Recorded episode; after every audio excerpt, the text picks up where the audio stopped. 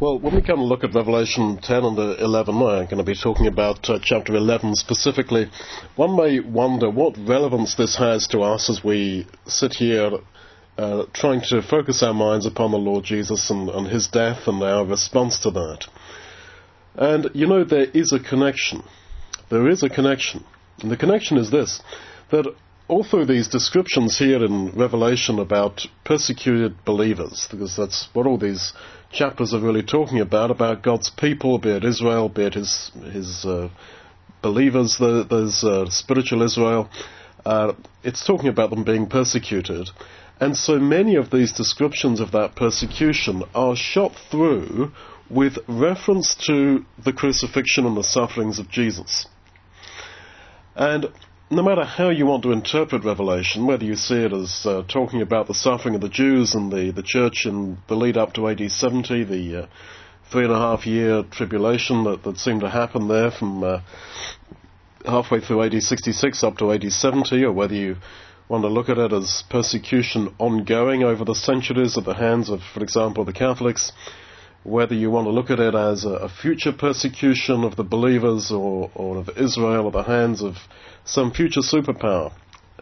That doesn't, in that sense, matter. The, the essence that I want to bring out is that all these descriptions of the sufferings of God's people are shot through with reference to the crucifixion because during those sufferings, God's people thereby come to, to know the crucified mind of Jesus. Remember in Colossians, Paul talks about how he's trying to fill up that which is lacking of the sufferings of Jesus in his, in his body, in his life.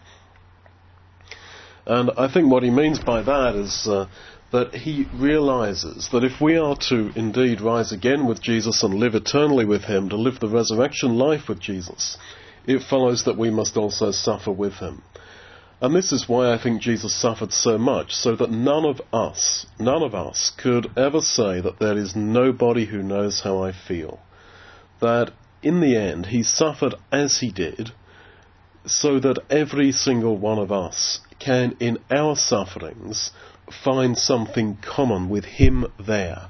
That's why his death on the cross was such an uh, intense isn't even intense enough a word.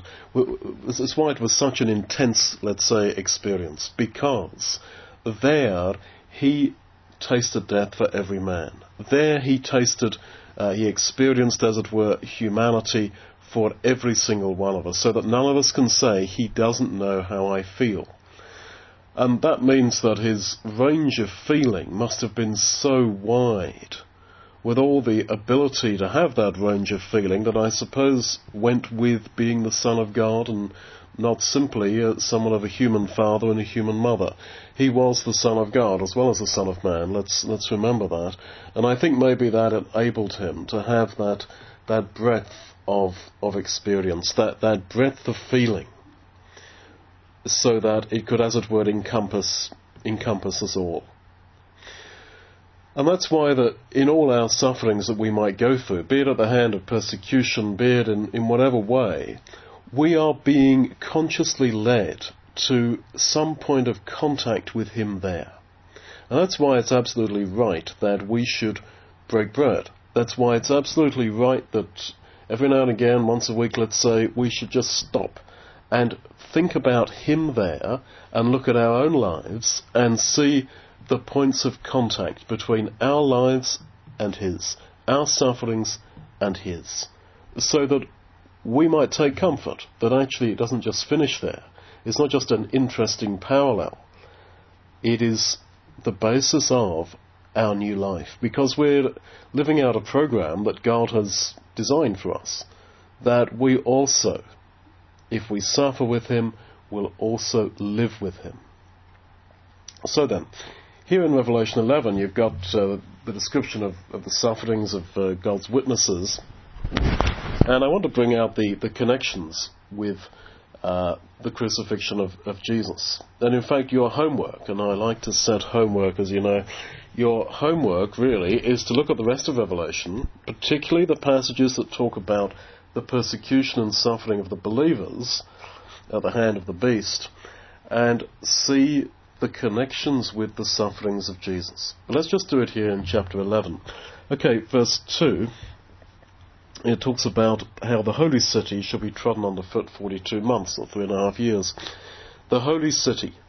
Now, Matthew 27:53 talks about Jerusalem. This is in the context of the crucifixion as the holy city. Let's uh, let's go on. Um, verse verse 8, you've got these dead bodies lying in the streets of Jerusalem.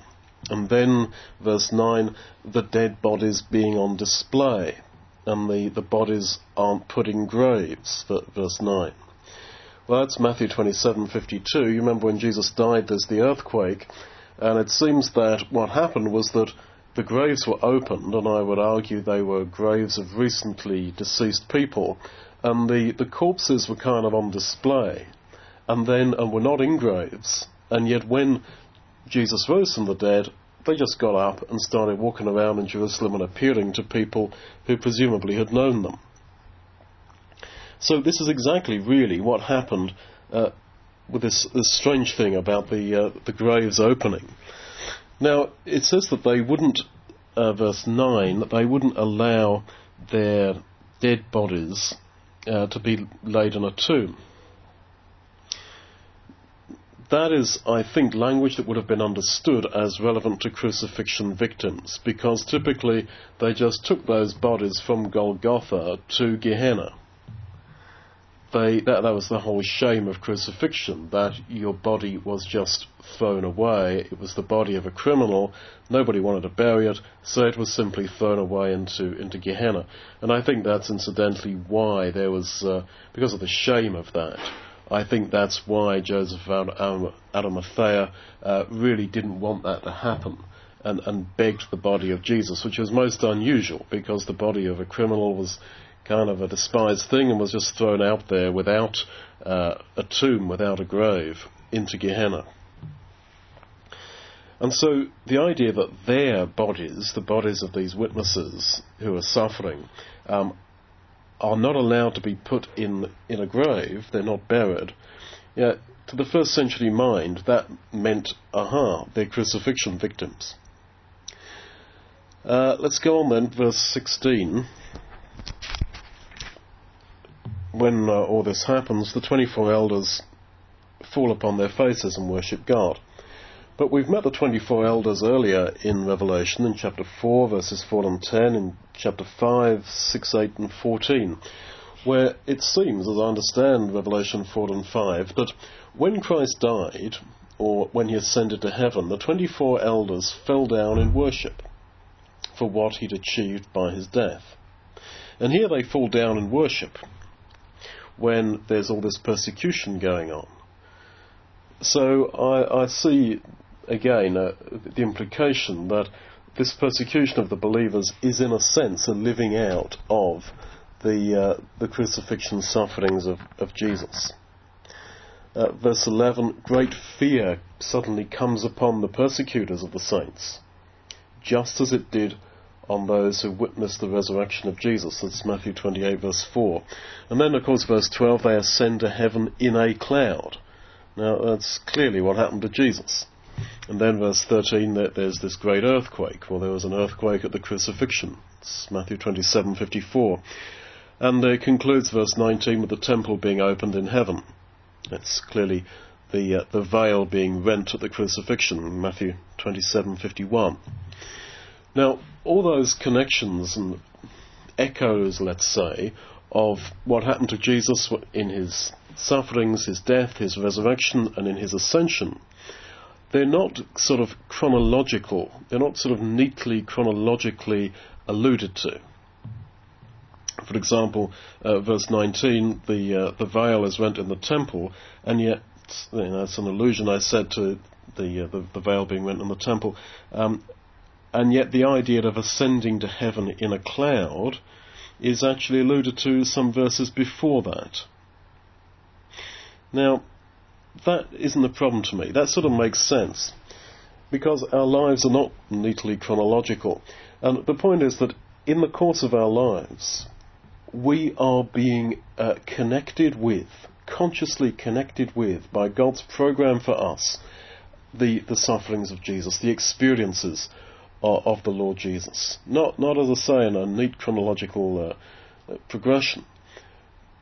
But this is how God is working to intertwine our lives and our fate and our destiny with that of the Lord Jesus. And this is this bigger hand in our lives that's far bigger than what we can perceive, that is working like this all the time. And so just be on the lookout for that. And don't be surprised that you suffer. It's through much tribulation that we shall enter God's kingdom.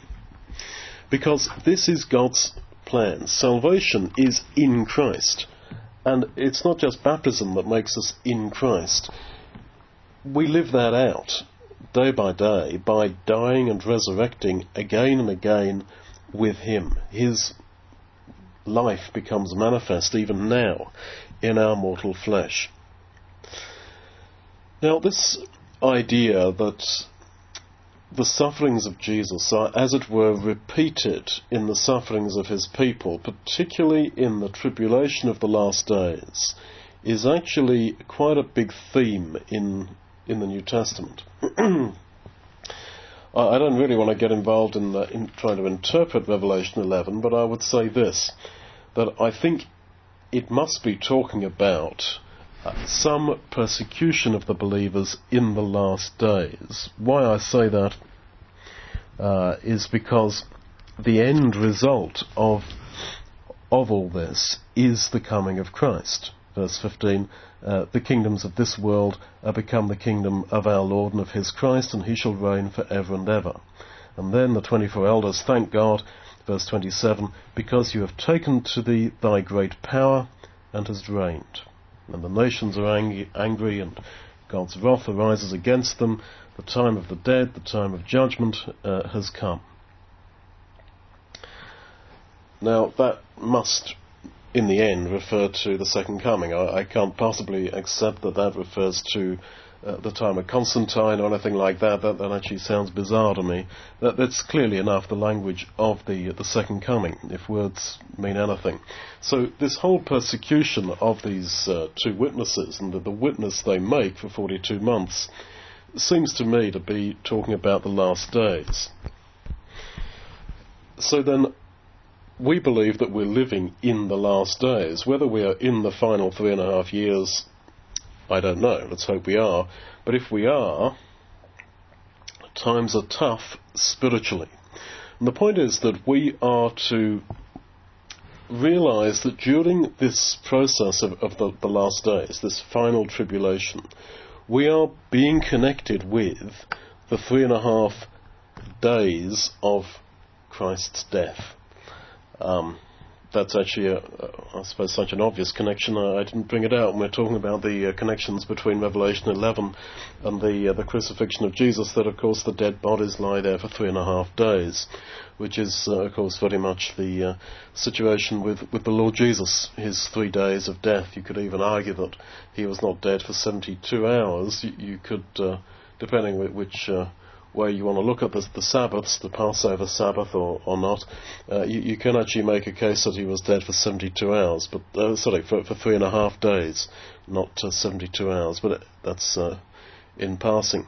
Anyway, my point is that these sufferings of the last days are in fact to bring us into full connection with the sufferings of Christ. And again, that is logical because if we're the last generation, we may well be the only generation that will never see death.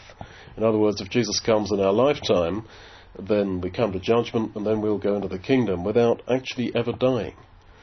So it doesn't surprise me that we're going to have it tough because we will have to share then in his uh, crucifixion sufferings so that we might share in his in his new life. And this just makes kind of sense that therefore we share in his death very strongly in in our experience in our witness of the last days. Now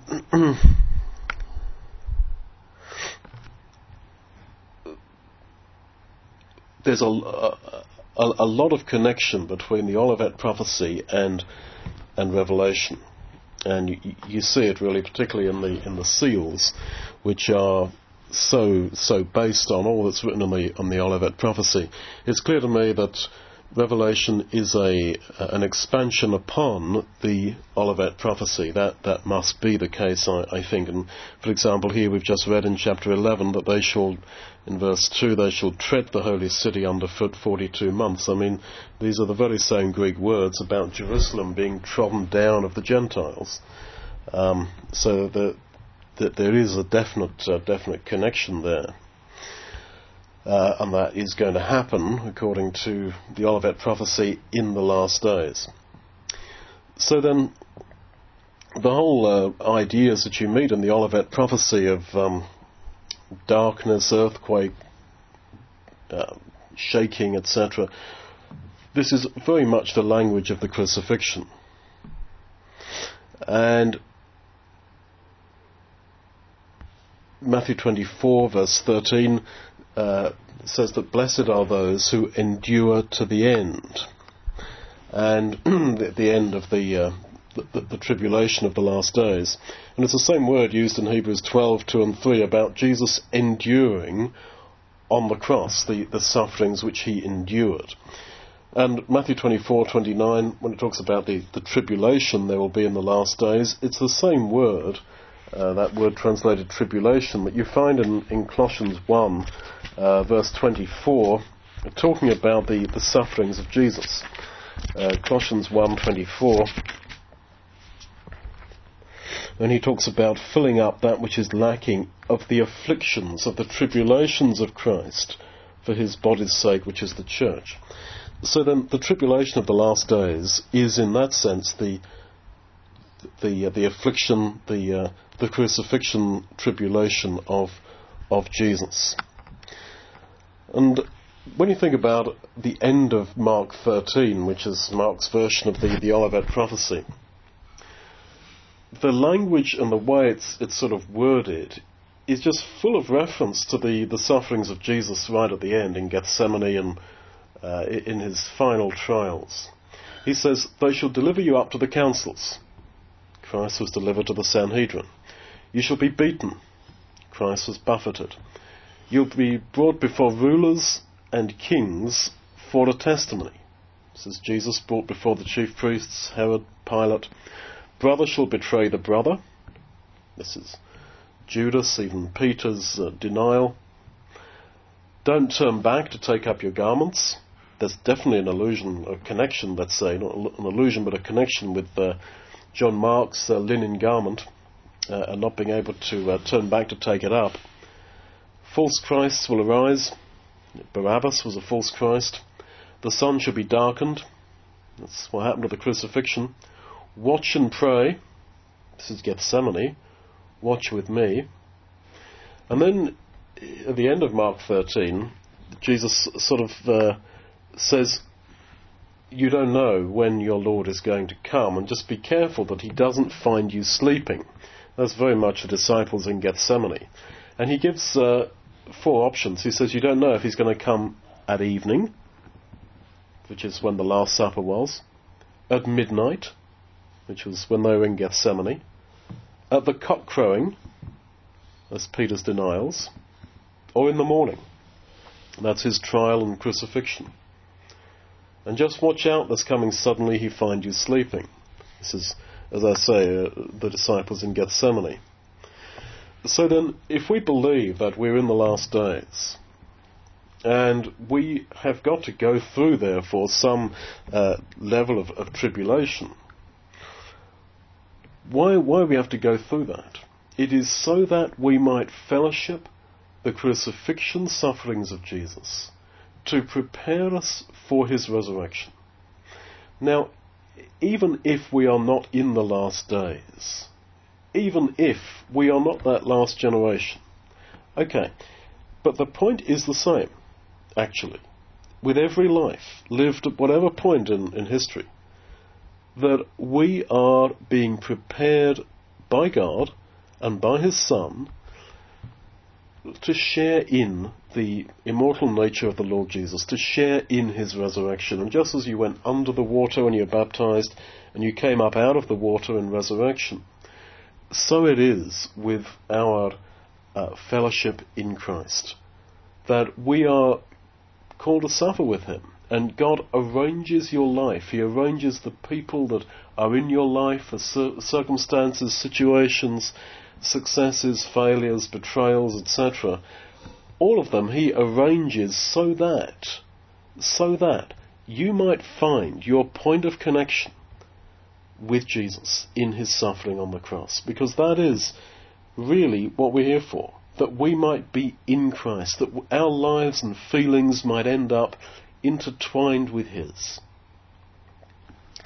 And so everything is being prepared to that end. And as I say, that is why it is good to stop in the midst of life and look at Him there and to imagine again His sufferings, to try in our own minds to, to reconstruct it all as far as we can and to see the points of connection with ourselves. And as I say, I think this could well be particularly relevant to our generation if we believe that we are in the last days. This uh, passage here in Revelation, as I've said, it, it ends with uh, the second coming and the establishment of, of, the kingdom.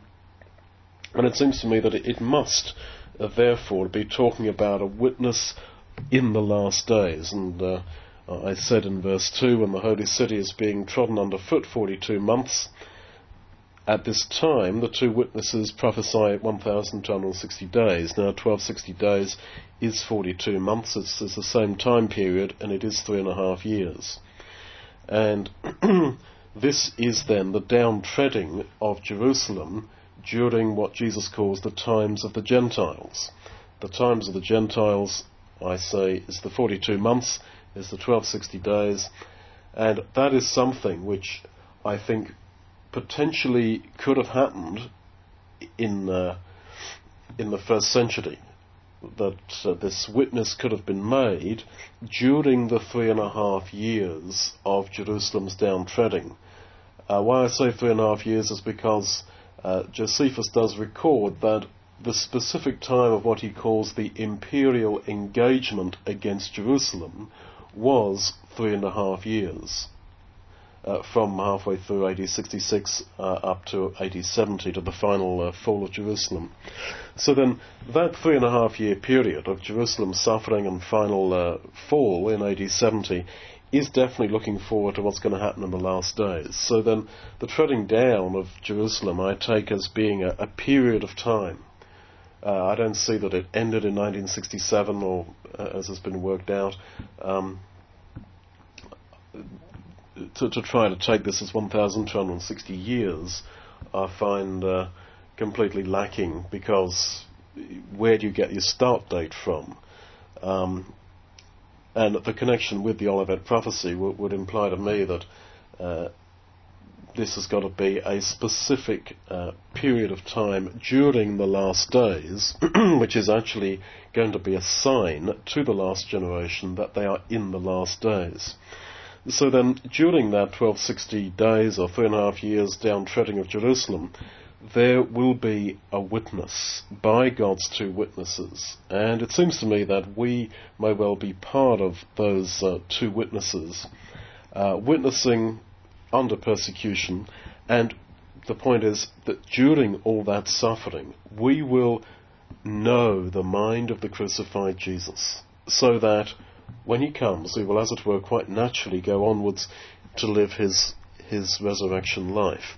But as I say, even if I'm way off beam in my interpretation, even if uh, we are not in the last days, etc., that's not the point. The point is that he that shall come will come, and that one day the feet of Jesus of Nazareth will again stand on this earth, and you and I will rise again and come before him in judgment, and we will, by his grace, share in his resurrection life. But for that to be a reality, and that is our final destiny, believe me, that is our final destiny. We must in this life, therefore, know him and the power of his crucifixion, as, as, as Paul puts it. And how we know him is, as I say, by this hand of providence, this program that God is working out for us, whereby we come into contact with His feelings, sufferings, and situation around the time of His crucifixion through our daily lives and through our holding out, as it were, both hands to pick up that cross of fellowship with Him.